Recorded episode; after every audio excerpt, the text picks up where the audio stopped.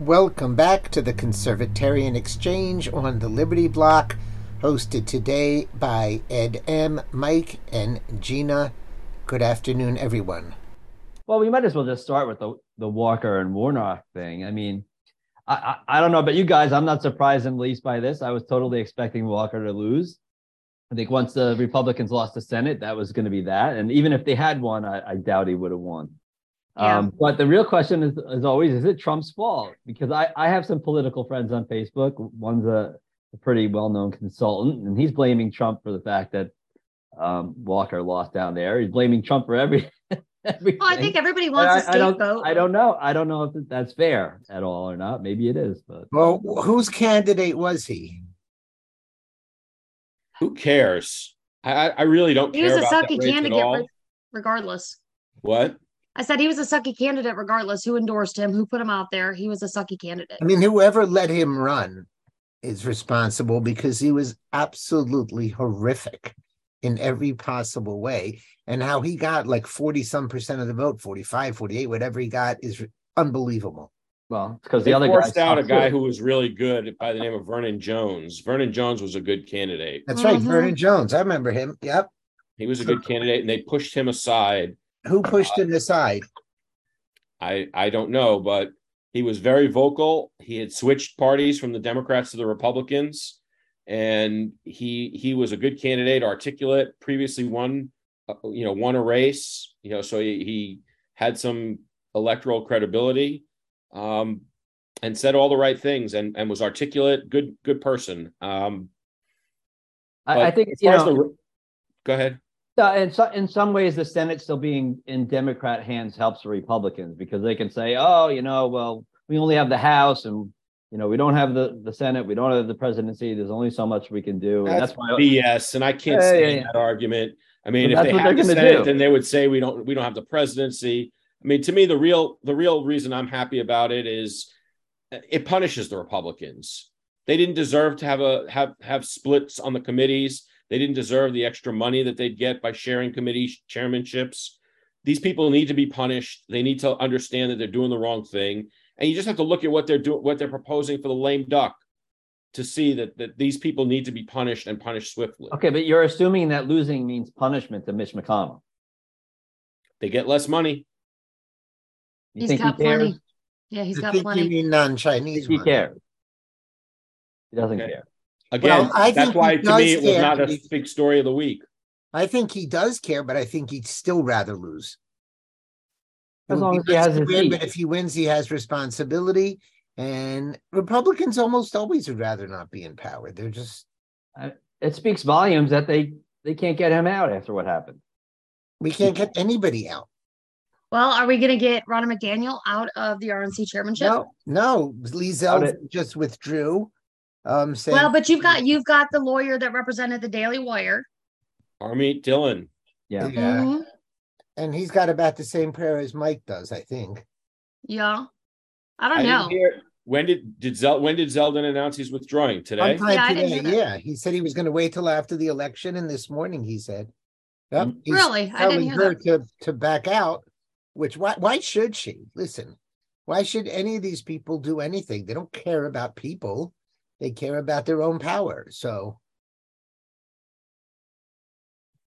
I don't know. We've got a ready for team of bill. McLosers: McDaniel, McConnell, Yeah. All of them. You should totally copyright that or something. no, That's I, I've, class- I've, I've it actually t-shirt. heard it before. It, Darn it's it. been around for a few weeks. I don't like using it because it's racist against people who have mix in their name. So Oh, I thought you were gonna say against Uh-huh. McDonald's. Uh, that could be a lawsuit there. True. yeah, I mean, I didn't think I didn't think Warner had a chance anyway. So I mean, I don't think he did, um, Walker.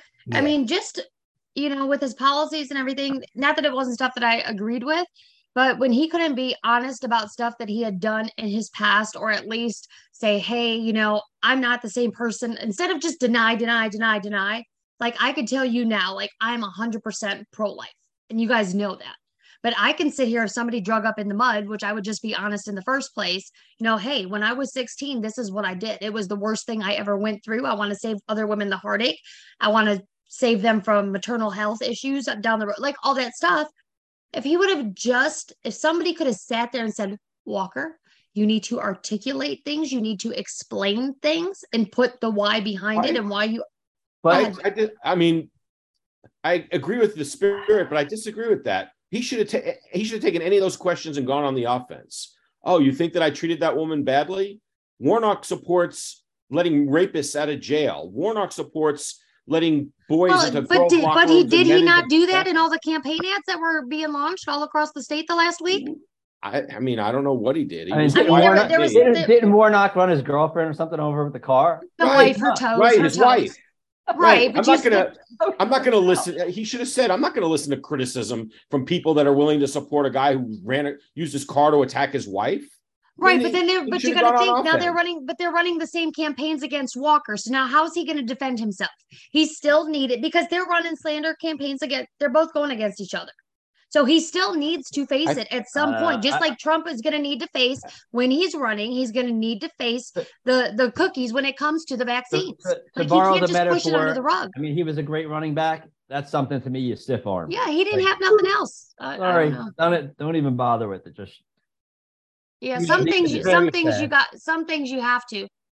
Like what's his name? Vernon Jones. He was very clear why he left the Democratic Party, why he was going with their It wasn't just like, look, they're crazy. No. He vocalized. He was clear, he was concise, and he gave you reason because a lot of people they see people come over to the Republican Party, they're like, I'm not voting for them. They're just another Democrat trying to pretend they're this. But he explained himself. He put out who he actually was, and Walker failed to do that. 100%. Okay, so continuing with that, and yes, so the Senate is held by Democrats a little stronger than it was. How much do we predict the Republicans are going to cave in the next few weeks? You don't even On have to identify the issue. The answer is yes. um, I mean, they're supposedly saying they won't pass certain things unless Well- we get certain things, but I don't have a lot of hope for it. Wa- weren't they all on board with all the earmarks and everything already? I mean, that that's the first foot that they put forward is they want to get their earmarks. Well, the first foot forward is that they're going to do immigration reform and that they're going to fund the government for the rest of this fiscal year instead of just until January or February. hmm yeah, I heard both on the funding. Is that their last thing that they're saying that they're going to do it? Uh, Schumer said he wants to do it and that he's working hard with McConnell to come to a to a deal. Was it was it was it McCarthy? Somebody there was a statement this morning saying none of these big bills. We're gonna debate everything one by one. Blah blah blah.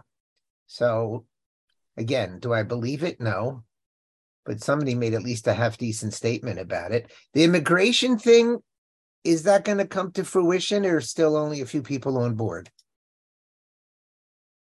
I think it's got a lot of people on board, but there there's supposedly some poison pills in it that are gonna, you know, like the path to citizenship, for instance, is gonna make it hard, hard for it to ultimately pass. But they're gonna do everything they can to try and smuggle it in the dark of night.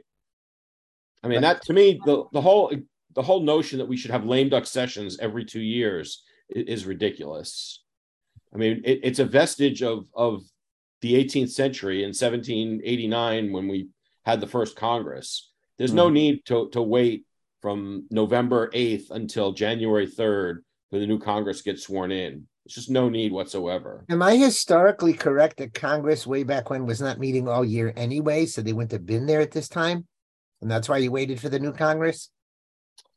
Um, I believe the reason they used that they gave time was just because it took a long time for them to travel from their home districts to DC. Right, but the incumbents, they didn't meet 12 months a year, did they?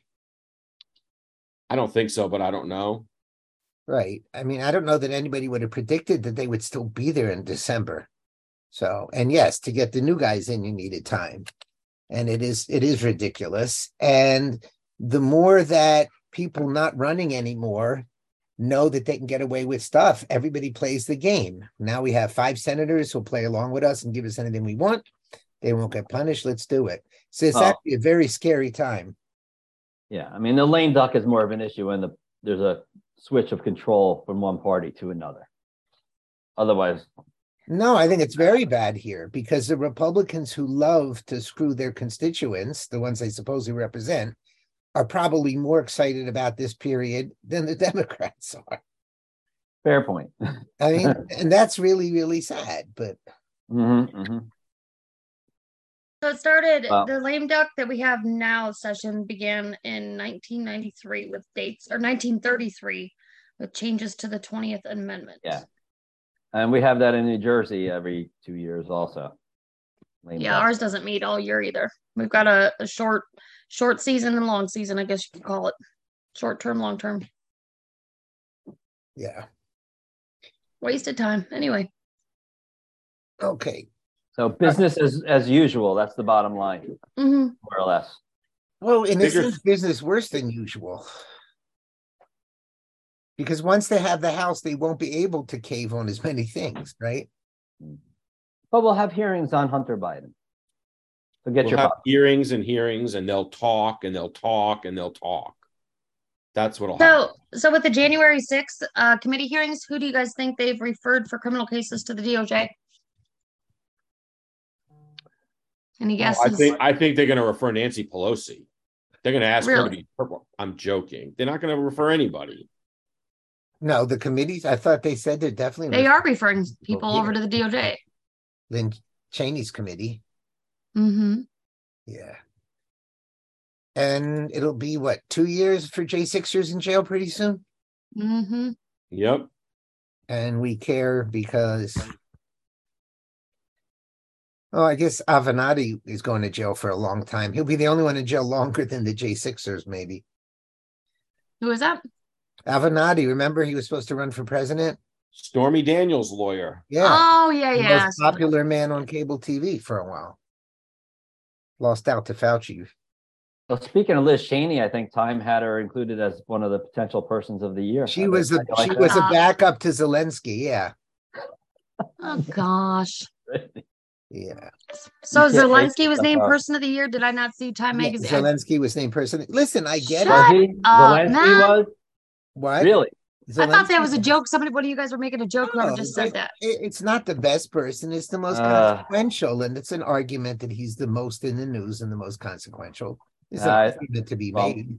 Musk Musk was a candidate and I think Musk came later in the year because Zelensky's been around all year, and they don't want to honor Doing- Musk doing what? today, So begging, Who was the begging, person of the year last money. year? just being in the news. Who won last year, or was it last year? Like Caitlyn Jenner or some crap. Ooh. I mean, it's not like they've got high standards that they're going for here either Uh, way. But I mean, Be- begging for money and losing a war qualifies you as person of the year. Well, I don't know what the criteria are, but to me, it's somebody who's in the news the most. So if that's Wow. it, then then he has an argument. Doesn't mean he's a good guy. So Yeah. yeah, I mean, um, and Musk will be around maybe next year. We'll see what happens. So speaking of Musk, so he Speaking finally Musk, realized think he had the- James That's Baker. that's That's the big story Big of the week to me. Oh, Elon more Musk was last year. Walker race. That Musk was last year. was he? Yeah, I guess so. Wow. Well, it says because of SpaceX, and Oh. or because he leapfrogged SpaceX or something. I don't know, whatever. Yeah. Oh, in 2012, it was Greta Thunberg. Oh my gosh, It it was who? Greta Greta Thunberg. Thunberg. Oh, Thunberg. 2012, How dare you? the best of Um, the best of the best. yeah, I think Musk finally noticed that he had, had a guy named James Baker there. Mhm. got rid of him. It will be interesting to see if even more stuff comes out. There's got to be more. But Well, Got it. supposedly there was they were supposed to drop stuff on Sunday and Monday, and that's what led to Baker's firing. That the stuff wasn't coming through, and they finally figured out that the bottleneck was him. Wonderful. Unbelievable. yeah, I mean, it- It's kinda unbelievable sad. he was actually there. I mean, it, you know, it, it's really. I, I I think I said to you guys privately that it, it was it, it- it's heartening to see that Musk is cleaning house and got rid of him as quickly as he did, but it's mhm. disheartening to see just How, how deep it goes. entrenched these deep state people are. I mean, Mhm. they're Right. everywhere. Yep, and pretty much the same names. I know somebody opined that the reason he didn't get rid of James Baker before this is this way he's got much more goods on him, so to speak, and it'll be harder for Baker to sue him. He's like he kind of set him up and caught him in the act. Whether that's true or not, I have no clue. Mhm. and Baker will end up making a lot more money somewhere else. I mean, to me, the sad part of all of these stories is no one will ever be held accountable in any meaningful way, period. Nope. Yeah, it seems that way, right? That's the expectation for I mean, sure. FBI regularly meeting to censor stuff, Katie Hobbs censoring stuff. It- Mhm. it's- and there's just there's no will Well, on the part of almost anyone. yeah, I mean, Who's there's- the anyone? I mean, you shouldn't use vague terms like that. The Republican Party is the one that has to hold people accountable. Excuse me, excuse me. I am woke and I will use they as often as I want. Okay.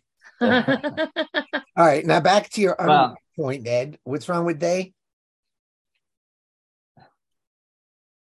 It's they, you're talking about accountability. If you want accountability, let's start by naming names.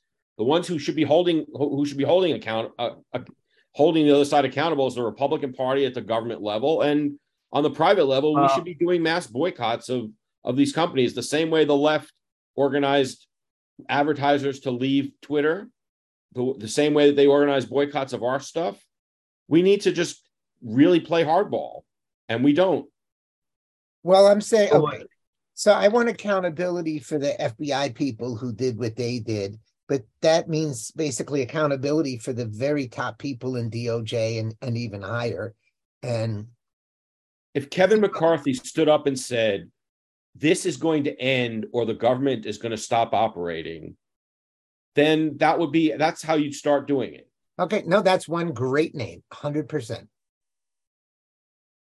Um, anybody want to take some odds on that happening? yeah, it's just because that's not No, gonna and happen. Ed, you're hundred percent right. The people at that level, if they said we're shutting down the government unless, but like I But said, not just shutting it down, you know they what? have to make the case. The Republican Party not only won't act, it's the one area where they won't talk. They won't lay the case out for what the problem is. Mhm. well, listen, lay the it- problem it- out on the table and then instead of letting the instead of just shutting the government down and letting the democrats say oh you're trying to starve grandma of her social security say no we're trying to rein in the this rogue fbi we're trying to rein in this rogue justice department we're trying to rein in these rogue actors Right. that are coming after parents at pta meetings Okay, so does that get back to Schumer's famous line of they have six ways till Sunday that they're all at least as scared? Right.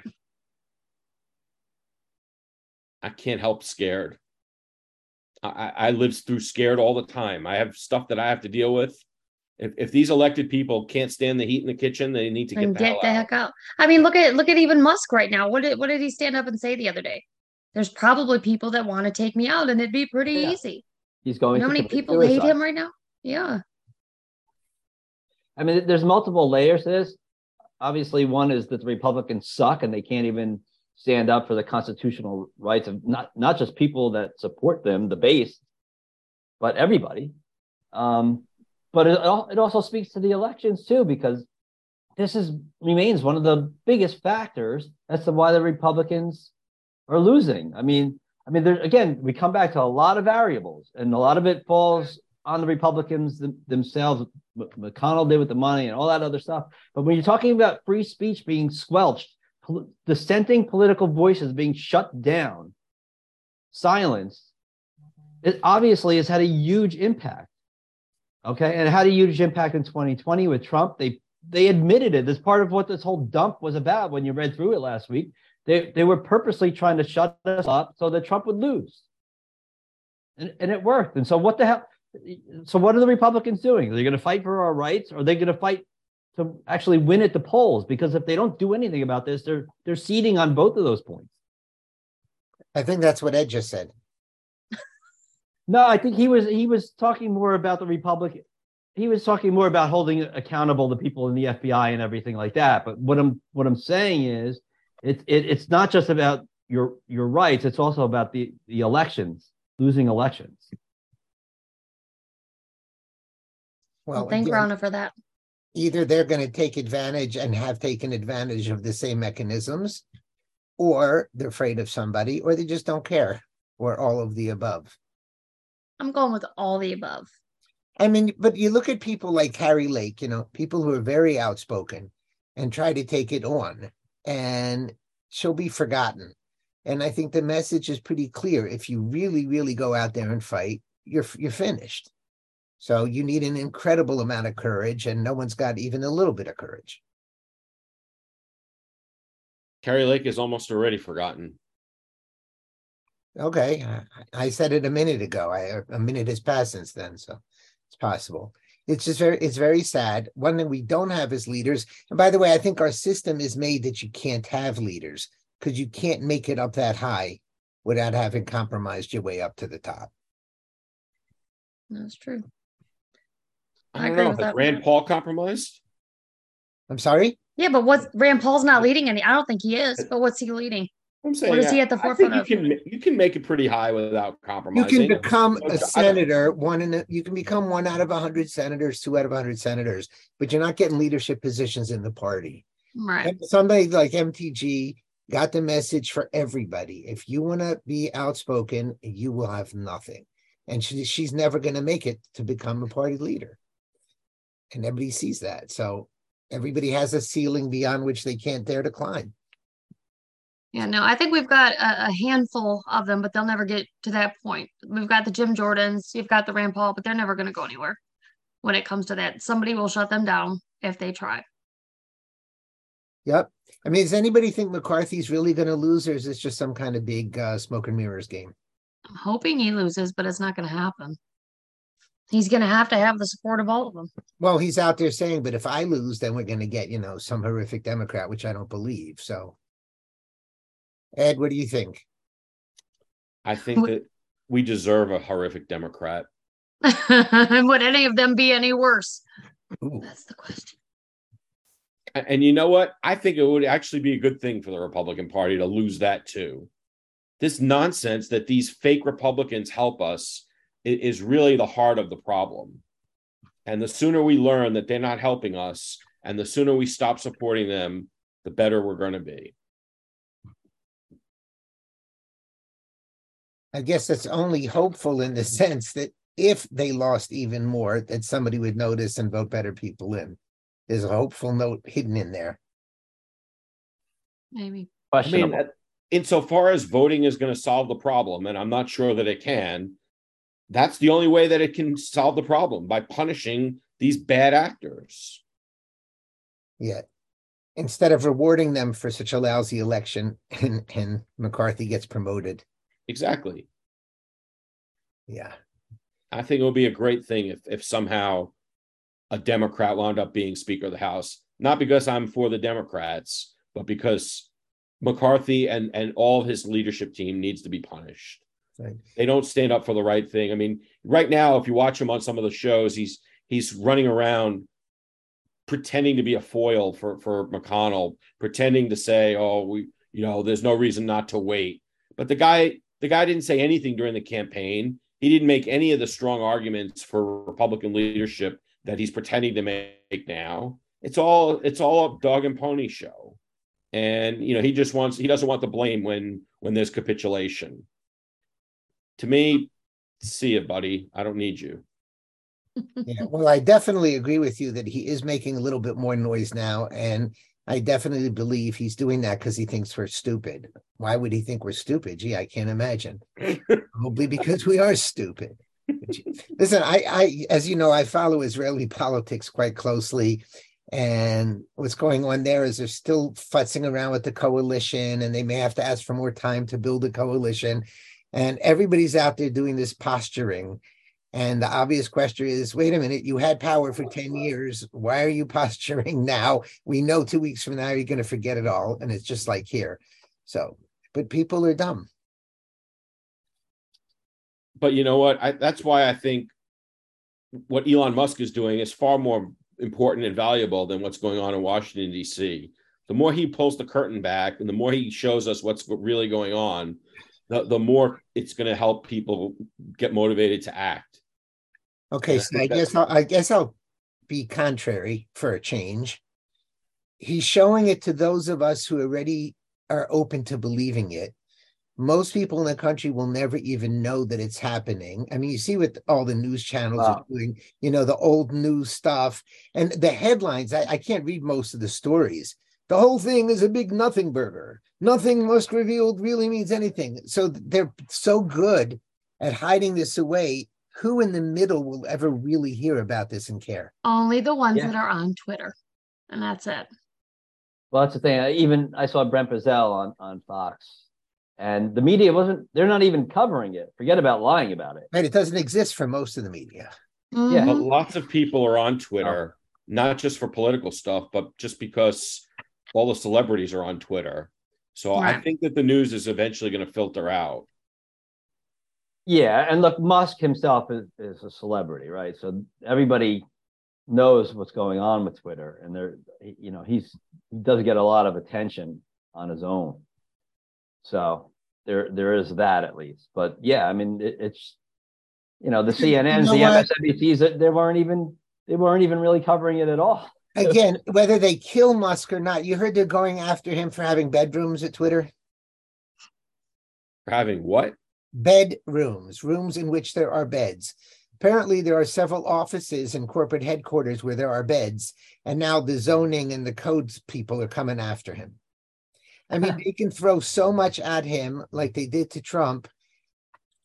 You know, will they take him down somehow, some way, whether it's taxes or investigating all of his companies or so, you know, Trump just got what convicted on 17 counts, his organization.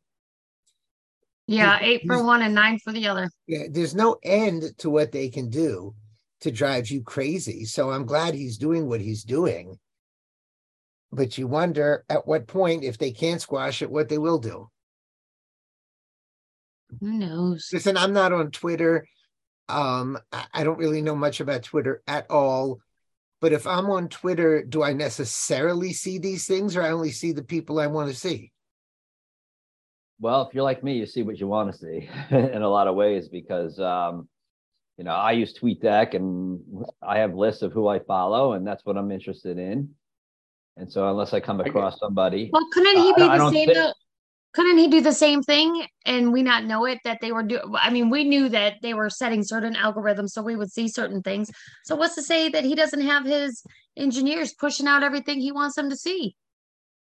If he wants push all that news out, why not? Why I'm the not heck a not? regular on Twitter, but I do get Not either. suggested tweets all the time. Mm. So it's not just who you follow. I think that the information is going to get out. That's what I think. that's that's what he should do. Whatever you just what are they suggested tweets? He should do that for all that information for all of them. and do you guys use the actual Twitter.com? I don't use it at all. Like Because once in a when you- blue blue. When you go when you go on there, you're getting stuff pushed in front of your face. Are you? Well, Oh, good. yeah. I hope he pushes all this corrupt crap in front of I mean, everybody. You know, and he needs to have a finger pointing at him. I told you so. A whole bunch of them. so you know, I've had that guy. What's his name? David Hogg, Hogg, Hogg, whatever. Are you serious? I've seen his tweets. Yep. It's like, please, please stop. Is he like in Harvard or something? I have no idea. Don't care. Sounds like a place for him. Yes, So- I, you know what? I, the American electorate, as proven by this last election again, is so dumb. I would like to think this would change certain minds, but you know, it can't fire me up more than I am, obviously. So I don't know. I'll take the other side of that one, Stephen. I, I don't know that it proved that the last election proves that the American electorate is dumb. I think if they looked at what the Republican Party offered and said, you know what, we don't like the Democrats, but we're not really all that excited about what you're offering us, Republicans. So some of us are going to stay home. That doesn't sound dumb to me at But all. that proves my point. Then nothing with Twitter releases will change that either, because still the Republicans will do nothing. So it doesn't help. Again, but as much as Republican messaging sucked, I mean, you know, po- political parties lose just because they're in power, they're in office, and you know things aren't going well. I- mean that that's been the history of it. This year, it bucked the historical trends, and the, and then the question remains why, right? And then we have the big tech Because Brian, because Big Biden's tech, such a good speech. president, Mike. big tech, free speech, and then all the other stuff that the Democrats have been able to do to exploit the early voting and the ballot harvesting and all that. I think Which those again, are- the Republicans are will still never probably- yeah, Let me say this. those are my probably my two top ones. the Republican Party was formed in the 1850s because the Whig Party refused to take positions on the issue of the day, which was slavery. The Republican Party today refuses to take stands on the issues of the day, be it election integrity, be it um, the the transgender stuff, um, all the big issues of the day. The Republican Party is silent, and at some point, the electorate is going to get so sick of it that they're going to move on. It hasn't happened yet. You don't know when it's going to happen, but I mean, the Whig Party disintegrated in about four years in the 1850s. So I Ed, don't- uh, you know Um, more about history than I do, but I'm going to argue none of the necessary ingredients exist that make it in any way possible for a third party. We don't have real men. Real men are made fun of. We don't have people willing to take risks. The country's too big. There's far too much money in politics. I don't think it. There's literally no way to get anywhere without one of these parties. I, I don't see any way in the world. Trump was almost a third party. I mean, he did co-opt the Republican Party, but Right. And He didn't make a third party. He tried, like you say, to co opt it. There's no mechanism. I mean, listen, we're, we're obviously peripherally involved in the quote libertarian party, but it has so many flaws and it's so wacko. And people like in New Hampshire, several people will run on a libertarian ticket, but for all of the reasons that we know about, it's not viable. So, but it can. I mean, the third party can happen in in two ways. I mean, you could get something new popping up to replace the Republican Party, or you can get someone like Harmeet Dhillon running and winning on a on an explicitly populist platform for RNC, and you can have all these fake Republicans leave the party and follow Liz Cheney into a new party. It can happen that way too. So I don't know which way it's going that, to that weakens the party. I mean, maybe the only way it can happen is grassroots and up over a very long time.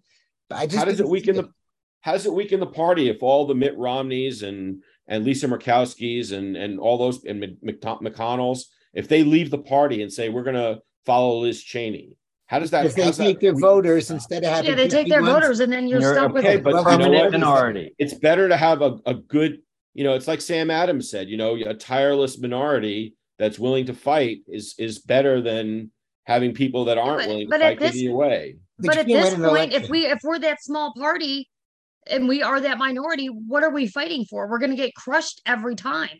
And how long No, are they gonna keep fighting? We get our message out that way. That's what happens. You have to you have to Right, but they're not going to rely on our vote, so they're not going to give two crap So we're getting our message out to a new party that's already there, that's already established, has money, How they're corrupt. And, right now? Right now, we're getting our asses kicked every election anyway. well, we are, but I don't think splitting off another one is anything. I think you need to revolt within the party and transform it. I don't know how that looks or how we do it, but that's what needs to happen. People putting on Facebook convince- constantly, I'm going back to the Tea Party or I'm going to the Constitutional Party. Well, how about you help fix the one that we've got flipping right now? We have no better chance of persuading the McConnells and the Romneys and the Murkowskis than we have of convincing the the Pelosi's and the Clyburns and and the Bidens. It's just that they're they're equally unreachable. So to partner with them is foolish to me. No, you have to take it over, but without the mechanism, I don't think you could do anything. And and maybe yes, if you won all the local elections and the people who won so many school board elections and stuff, if they found themselves in power at county levels and city levels and stuff like that, and kept pushing, there would be a prayer. But again, I think the way politics works, even if you're super honest, as you get up in the party, there's so much money, so much temptation. I don't see how people stay straight yeah, you'll get a DeSantis here and there, and hopefully he stays that way. You'll get a few others, but I just don't think it can happen. Too much money, too much filth, too much power. I So you're saying you want us to see? I was going to say, unfold your white flag and hold it up for us. No, I, I don't have a white flag at all. I just don't think the taking over a party. Um, That that starts way down at the local level. extremely difficult because I mean, even the four of us don't agree about it. So the people at the local level, half of them are going to say take over the party, half of them are going to say, you know, build another party. And you know, conservatives are not um well, how do I know to put this? Liberals are collectivists and they will fight very hard together with no brain power whatsoever to do whatever the collective wants. Conservatives are individualists, and we're, we're never going to get that collective power enough to do anything. That's just the way I look at it. We don't work together the way they do. You saw what they're doing now in, in Massachusetts and Boston. They're trying to give 16 year olds the vote. Yep. I saw. Yeah.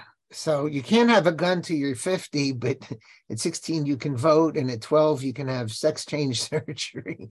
It's slightly confusing. It's not confusing at all. Well, that's the point to put out 16 year olds who are confused because they still don't understand life and make have them make that uh, grown up decision. Well, Right. they don't That's all. life at 22 either if you go to college, obviously. Yeah. Uh, They're- They're trying to sow chaos. they're That's- doing a phenomenal job.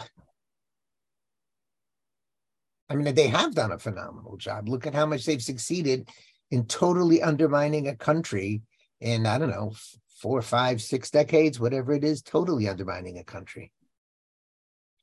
Using using, you know, all those books, all the dystopian books as their uh, you know, their planning mechanism, their blueprint. they have a little bit from every book. I mean, you look at this the Supreme Court case now, Ed, the lawyer. I assume you're following it pretty closely. The uh the, the website building case, right? Yeah, out of Colorado. Yeah, where they're literally trying to force people to say two plus two is five. And Well, who was who was it? Neil Gorsuch that was Gorsuch. coming up against him real good Right. He, he when they were doing their opening. Gorsuch brought up the Jack Phillips uh Yeah, having to go to what is it? case. Yeah, because they Yeah, sent him to, to camp, to re-education camp. It's like, no, they just made sure that he knew knew uh, Colorado law better. yeah, that, It's that was a great line. But the fact is, you know, hopefully we win that one six three or five to four. But when you have that resting on the heads of two people that we could be forced to say two plus two equals five, we're in bad shape.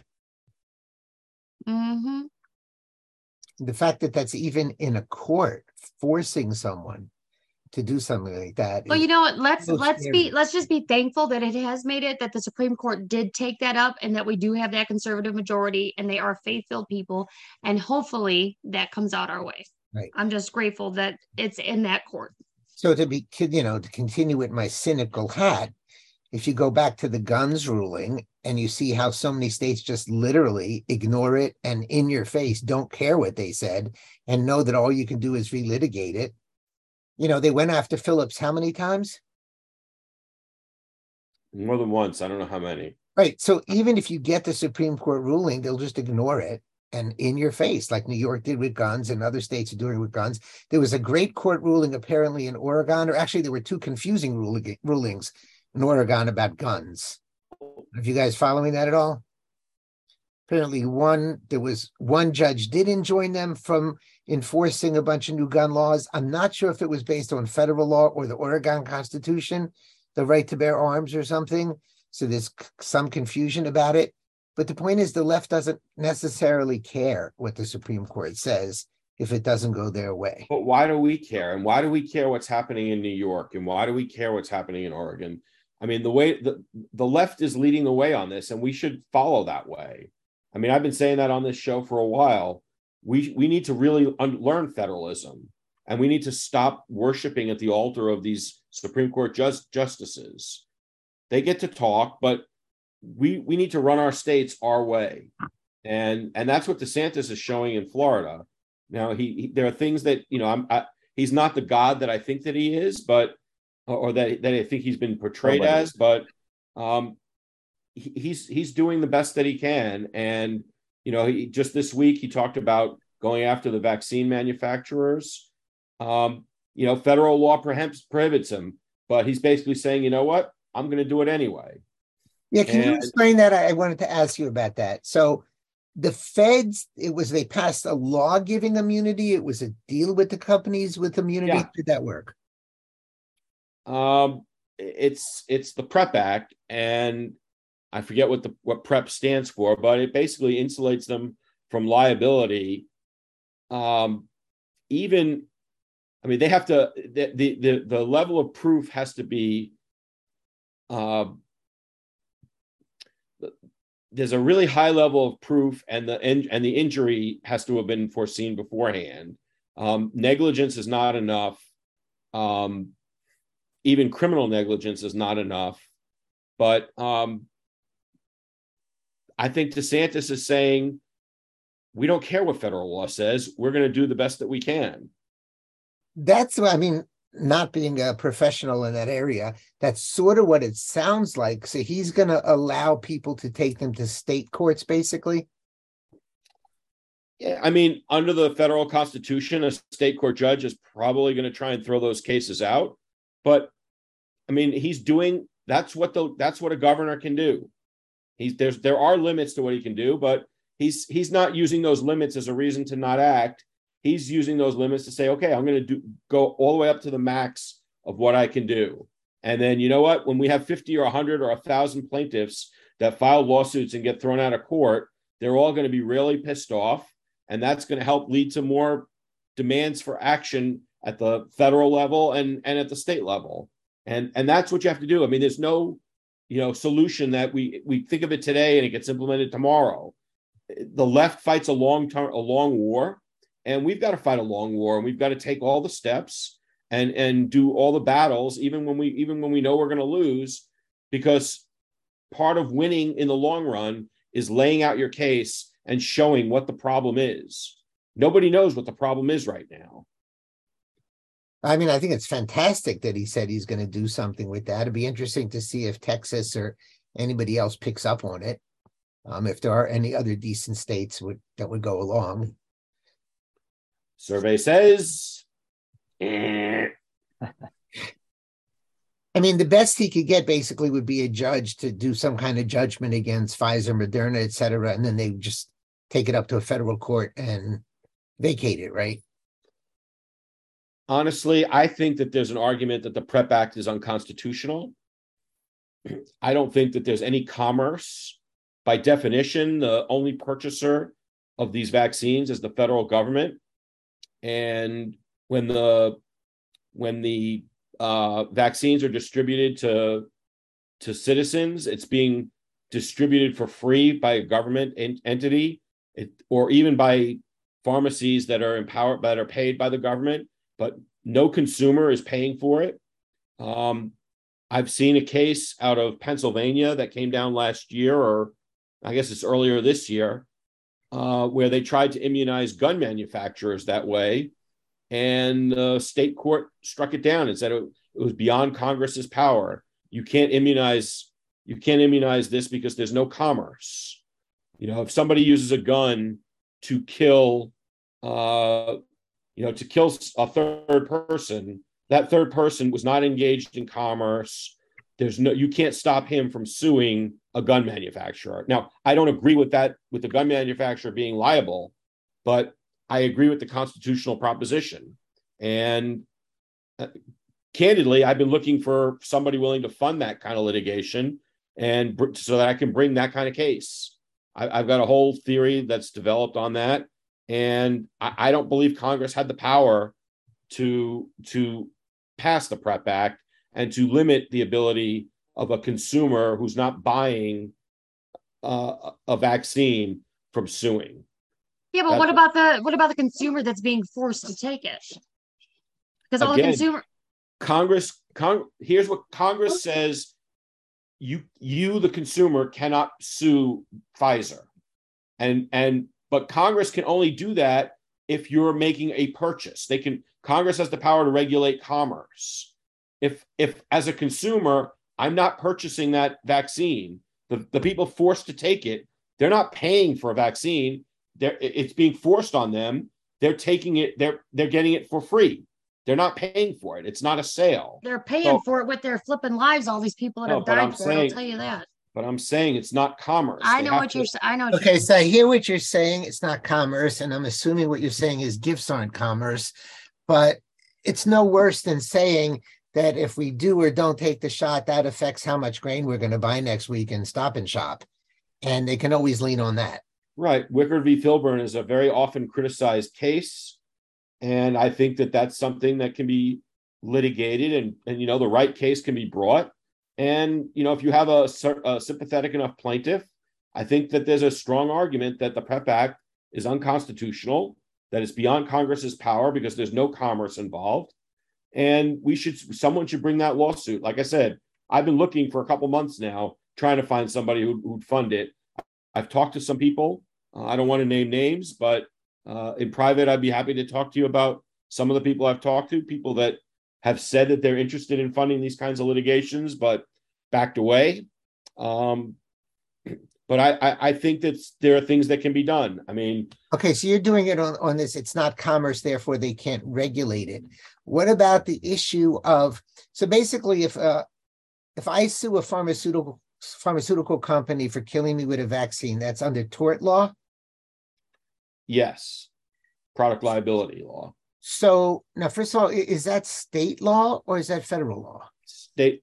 Well, it's state law, but the federal government passed a law regulating that commerce and preempting state laws, including tort law. By saying it's commerce. Okay, so that's kind of the the, middle Correct. stage of this. They can only doing do it by saying it's commerce, and even in commerce, what gives the authority to a government to give away your right to sue when somebody wrongs you? How does that work? Well, Article 1, Section 8 of the Constitution says that Congress has the power to regulate co- interstate commerce. So if you're dealing with that, that but that's not regulating interstate, interstate commerce. That's saying that if interstate interstate commerce kills me, I've lost any, you know. It would be like saying if the federal government passed a statute that said anybody flying on an airplane across state lines is not allowed to sue for damages. That might be an unwise law, but Article 1, Section 8 of the Constitution almost certainly authorizes Congress to pass such a law. See, that's where I'm missing something. I don't see how that's regulating commerce. Well, you're talking about you're purchasing a ticket from from yes, United and they Airlines. can regulate how much I pay for the ticket, and they can regulate what seat I sit in, but they can't regulate something that happens as a result of that, from which I'm hurted from which I'm. That's sorry. Are, is it is it regulating commerce? Re- regulating the commerce between the states? Huh? Well, that's why that's stupid. I'm sorry if I'm, no, that's the, the, the grain case got rid of that. I'm just I'm having trouble with this idea that regulating commerce means I they give up my right to not be harmed by somebody else. Eh, eh, that that's why I'm a little stuck here. They're the federal constitution says that when you buy something in interstate commerce, the federal government can regulate that sale. Right, but they're not that's regulating what, that's what the sale. Constitution says. Of course they are. They're regulating the terms and conditions of the sale. Okay, but but Steve, you're saying basically they're regulating your rights away. Yeah, they're not reg. Okay, yeah. what I'm saying is they're not regulating the sale. Right. They're not telling me where I have to buy it and how much I have to pay.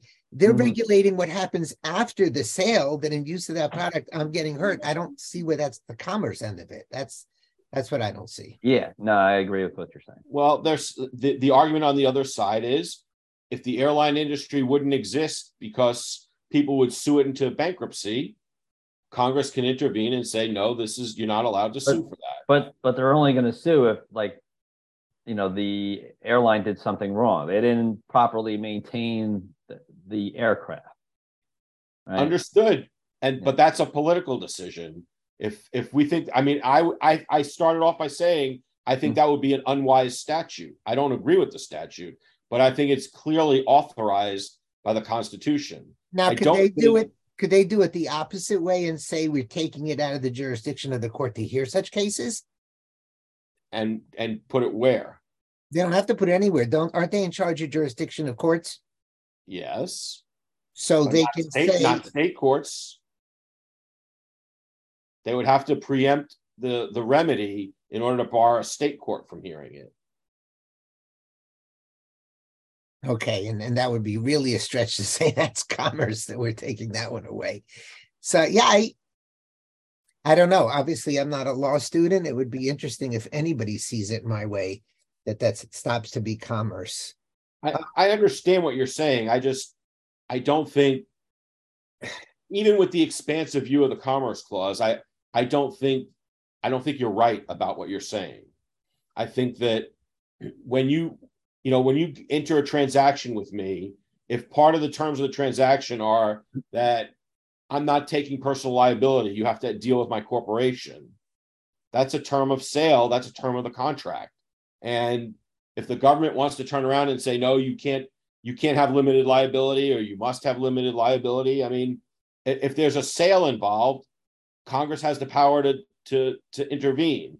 Whether it's wise or not is a separate question. Okay, even if it were a sale, even if I were paying five bucks for the vaccine, what about the fact that they forced me to enter into the interaction into the uh, that's a separate question but getting back to desantis and and whether it's what a state court judge could do i think a creative state court judge could turn around and say prep act is unconstitutional i'm not enforcing it and i'm going to go with the state remedy.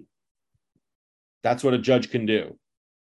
And that's what liberal judges do on liberal issues. That's what the liberal judges are doing trying to overturn the bruen decision on guns. They're saying we're not bound by that. This is you know i mean they're not saying it's an unconstitutional decision but they're trying to poke holes in it. So, so in your, in your perfect world in your perfect world, DeSantis could get a judge to do this. They would have to then take it up through the federal courts. And in your perfect world, the Supreme Court could say, you know what, let's narrow that grain case. Um, I'm not following that, but as they far could as say, you know what, this isn't commerce. In other words, if things went the way you would want them to go, then DeSantis would win a state case and it would wind its way up to SCOTUS, and SCOTUS would say, you know what? This isn't commerce. They can't regulate away your right to sue. Correct. Okay, at the And state you'd actually level, win a re- big commerce. You'd win a big commerce case. at Okay, the that's- state level, can they redefine themselves what commerce is in their state? No, Uh, because he, he's saying that's what the Constitution says. That, That's, that's I mean, it's a federal statute, so they'd have to make a determination as to whether the federal constitution authorized that statute. And if I if I were a judge sitting in s- a Florida state court, I would be at least tempted to make to to come to the holding that the federal government didn't have the power to to pass this statute, so it's unconstitutional. It can't be enforced. Right? I mean, if if you know, there's lots of things Congress can't do. It's beyond Congress's power. And when they when they pass a statute that's beyond their power, a, a, a court can properly say we're not going to enforce the statute. That's what I think that a Florida court should do. Uh, it won't be a case brought by DeSantis, but it'll be a case brought by some injured plaintiff in Florida who's who's got vaccine injury. Well, they're all dead in willing to- Florida. He's going to have to import somebody. Well, but that's you, you need you need some sympathetic plaintiffs, and you know who are able to make that case, and then the lawyer has to persuasively make the case that on the law the Prep Act is unconstitutional.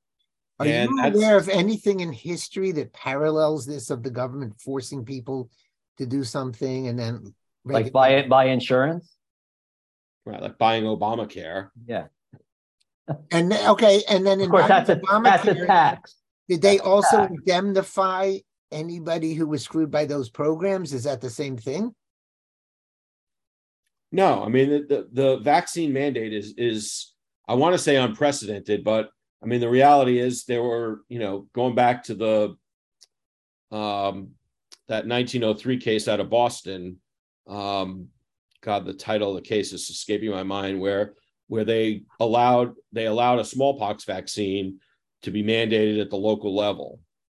And did Uh, they also say that you can't hold somebody responsible for damages in that one? Or they just No. have to take it? No, no. So maybe there's a tiny open door there. Maybe Pretty interesting stuff. And um, so there are some lawyers you think in this country with the brains and the guts to at least entertain it. You're talking to one right now. Obviously, we have the best one on our show. Do you I think just need a client who's willing to pay for it. Right. Wow, very interesting. Well, you know, the, Oh. places like, you know, Institute for Justice and some of the other those kind of things that listen, who's paying for the website designer? I don't know. I mean, it's a big, it's one of these, you know, advocacy organizations. So very So, uh, speaking of the Constitution, uh, what do you think about Trump saying, uh, you know, we need to just get rid of it because the, there may have been fraud in the election? It's funny he was backpedaling on that uh, today. I Very believe. quickly, he put a statement out once he got the backlash they- from. This, this is what happens when you have diarrhea of the tweet. Um, so, but this is part of the problem with Trump, right? He just it's just that he has diarrhea. wish we had- I wish we had. Daniel here today to to defend Trump on that because I know he would. Um, I think I, I understand the spirit of what Trump was trying to say, sure, of course. and I'm sympathetic to it, but his words matter. Yeah. You know, we we've had wars started because presidents and Right. secretaries of state have have said things that uh, that were imprecise at best and Right. led to disastrous consequences. But Um, it's also but- stupid because he, he's playing right into the stereotype of him that the left has, which is he's a fascist. Well, they have this stereotype because he doesn't have a sphincter muscle. I mean, Well, that is the reality of Trump. And the interesting thing is, has he really buried his chances? And if he has, will he ever know it? So even if he has, that's not going to stop him from making a mess of the Republican Party. I I think the bigger the bigger issue to me is you can I believe I believe that the election was stolen from him. I think it was rigged. I think what what the Twitter releases are we've only gotten a small smidgen of of what Twitter is going to release, and I, I think it already begins to confirm what we all have suspected. But there comes a point when it's over, and that doesn't mean that that doesn't mean that the, that we stop fighting that battle it doesn't mean that we accept the election result as legitimate, but there's no remedy anymore. The, the remedy has got to be going forward. We're, not going to do a do over of 2020. We're not going to reinstall him as president. The, the solution going forward is election reforms, eliminating mail in balloting, eliminating ballot harvesting, securing elections, and, and bringing the people who did these things to justice. That's the solution. But he's, you know, we've got everybody on this show is a is a parent, and I can say as a parent, one of the things I've had to teach my son is sometimes the bad guys win.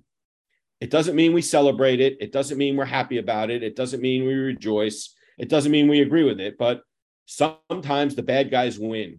And if all you can do is wail and plot revenge and and focus on this wrong from the past you're never going to succeed in life sometimes you have to move forward lick your wounds accept that you lost and fight the next battle and trump does not seem to understand that and if he wants to be our leader he better learn it fast that's my view on it Not- not No, I could I could write a book on what you just said. Um, it's interesting happen. you're saying it on December seventh, which we used to recognize as a date. yes So I- I- America I- should have just licked its wounds. no No, we, were did exactly what we needed to do we we gathered ourselves we And we killed tens of millions of civilians, didn't we? Or millions of civilians. Maybe we should have just realized, you know what, we wronged Japan by blockading them from oil. And maybe we shouldn't have tried to right the wrong. Instead, we fought for four years and tens of millions of people died to right a wrong. I, I don't necessarily agree with you. I think there are wrongs that are so bad that you have to fight to right those wrongs. But I, I didn't say don't fight. I said fight fight to reform the election system, fight to get election integrity, eliminate mail-in balloting, ballot harvesting, punish these people that committed uh, treason or, or sedition at least, punish these people that engaged in election interference, punish these uh, these tech companies for illegal contributions of an in-kind variety. there's lots of things you could do to fight it without making stupid comments about suspending the Constitution and installing okay. him his, as king. His misspeech, his misspeech, we're putting on the side because Trump is a horrific, horrific speaker, um, and he says stupid stuff. But it's interesting that in certain competitions, like I've heard there's a thing called Miss Universe. I've never watched it, God forbid, in my life, but competitions like that and in certain other areas if you're found to be cheating you're stripped of your title you give back your trophy it goes to the next guy in certain things like certain world series is we say no we can punish them by taking away a draft pick or whatever but we can't take away the trophy i don't know why in some cases we do that and in some cases we don't i think ideally anybody who cheats has to step aside no uh, the person who cheated has to be has to be punished. But the fact is, there is zero evidence that I know of right now that Joe Biden himself was aware of any of this cheating. Maybe not zero, because he did make some allusions during the campaign to the largest vote fraud campaign in history. So it's not zero, but there is way, way inadequate evidence to convict him personally of a crime. Now, if Congress wants to impeach him, that's a remedy that's available. Fine. But you're making a gigantic leap there that, oh, he's been, it's been proved, you know, just because somebody else stole the election doesn't mean Biden stole it. Doesn't mean that Trump should be replacing Biden as president. I mean, I I I feel like it was stolen from me. I think Trump should be president, but who knows what would have happened? I mean, I, I just it's an awful precedent to set, I think. Well, listen, the way he worded it, you know, Trump is brilliant you know, because if anybody can snatch defeat out of the jaws of victory, it's Trump. He could have made. Oh, that's the Republican motto, right? That he makes could have made some really good Trump. statements, and he had to find the one word to use that made him look like an idiot when he was finally looking a little bit not like an idiot. But that's Trump. That's Republicans. I, I, again, this is a problem when you look back at 2020. Even if they could have proven without, you know, beyond a doubt that there was cheating and and everything like that.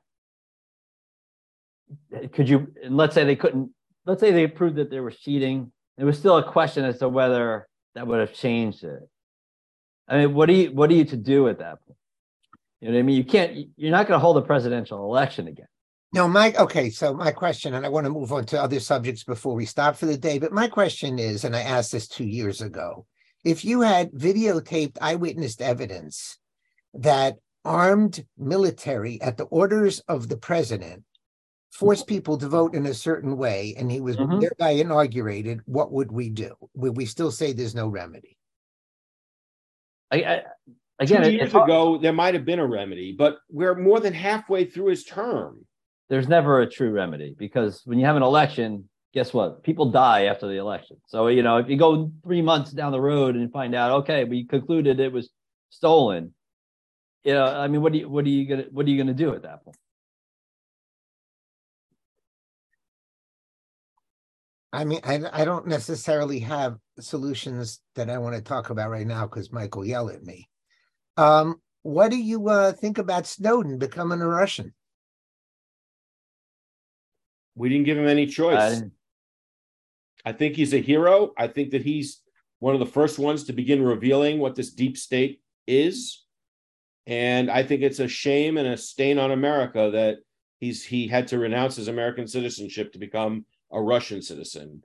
The guy should be a hero. He should have a medal for what he revealed. And the Republican Party should somebody in the Republican Party should stand up for him and say, you know, I'm gonna I'm gonna uh, champion his cause. And, and frankly, Trump should have pardoned him before he left office. I mean, especially even, I mean, he was thinking about it leading it, uh, Assange and Snowden, they were debating pardons for them. The, the you know the week the days leading up to the end of him leaving office after what happened with him having an election stolen and having all this big tech censorship why the heck didn't Trump pardon these guys and say, okay, I'll pardon you and I want the rest of the story? I mean, he still capitulated to the the Mitch McConnells and all the establishment on all that stuff. Right. Well, Ed, Ed, I totally agree with you. Um, on a personal level, what saddens me the most about it is I grew up obviously during the Cold War, hating the Russians, blaming them for every evil in the world. And had I seen this story 20 years ago, I would be feeling sorry for Snowden for having to take on a communist citizenship. And I told myself here, you know what? We're not all that much better than Russia anymore.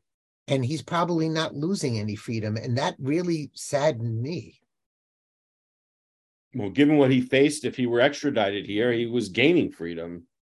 But I mean, you're not that much younger than I am. And Russian citizenship was not something to be coveted. And now there's no KGB following everybody around all day like it used to be. And it's very sad to even put Russia and the United States citizenship anywhere in the same room. And it doesn't look nearly as bad as it used to. And that makes me sad. So I don't know if I'm off on that one, but. Um, again, I mean, it, it, makes me a little sad, but I mean, you know, we haven't talked about the Russia-Ukraine war in a while. I don't think Russia is the is the evil bad guy that they're being made out to be. Uh, I don't I don't necessarily condone them invading a country, but um, I, I don't think that they're even re- the way you refer to them as a communist state. Uh, I don't think that's a fair characterization characterization today. No, I, I refer to that's what I said. When I grew up, they were the evil empire, the communist state, and I think what's sad is they're not anymore, and we're not that much better than they are. That's what I'm trying to say, and that that's what scares me. That's what saddens me.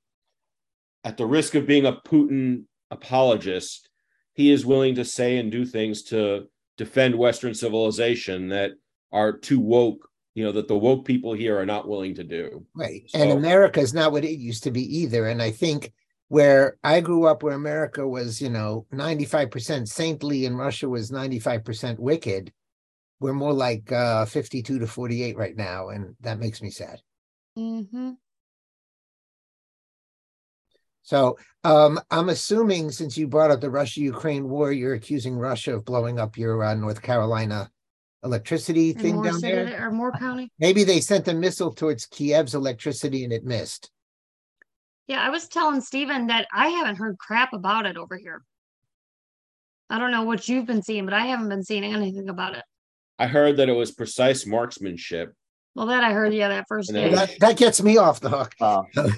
Uh, probably gets, really, Ed. You're not seeing a lot of it down there in your papers because it's all over everything I look at nationally. Everybody's talking about it. I mean, I, I've seen I've seen some stuff about it here.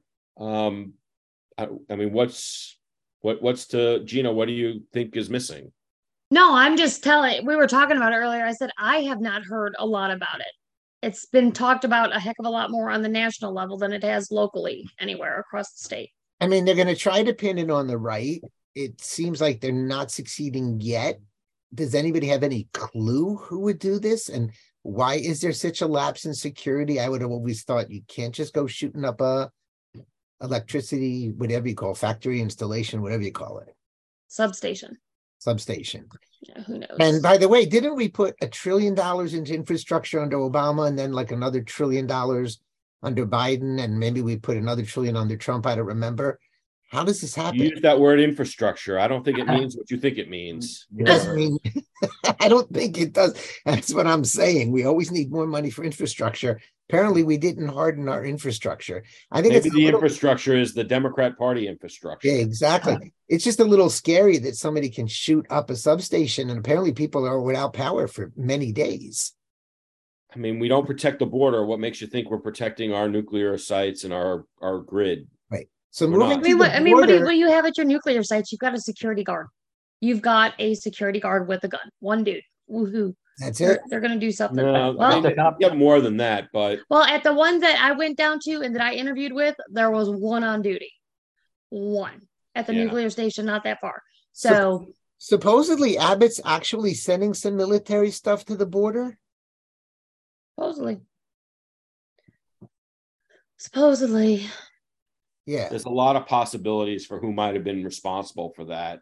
I mean, it could have been China, it could have been Russia, it could have been Ukraine. It could have It been could have people been- mad about the drag show that was happening. Didn't you hear that? That's Exactly. Or it could have just been people pissed off. It could be somebody who is a mental patient. I mean, it could be mm-hmm. anybody. I'm not sure Target why you use the word anybody. The gun could have done it by itself. True. Maybe that's what we need to push. We need more gun control because a gun got up in the middle of the night Right. and shot up a substation. All right. Concluding remarks about what we didn't talk about, Mike. Skip me Uh-oh. for now. Sorry. Oh no. I think that means kick it up to Gina.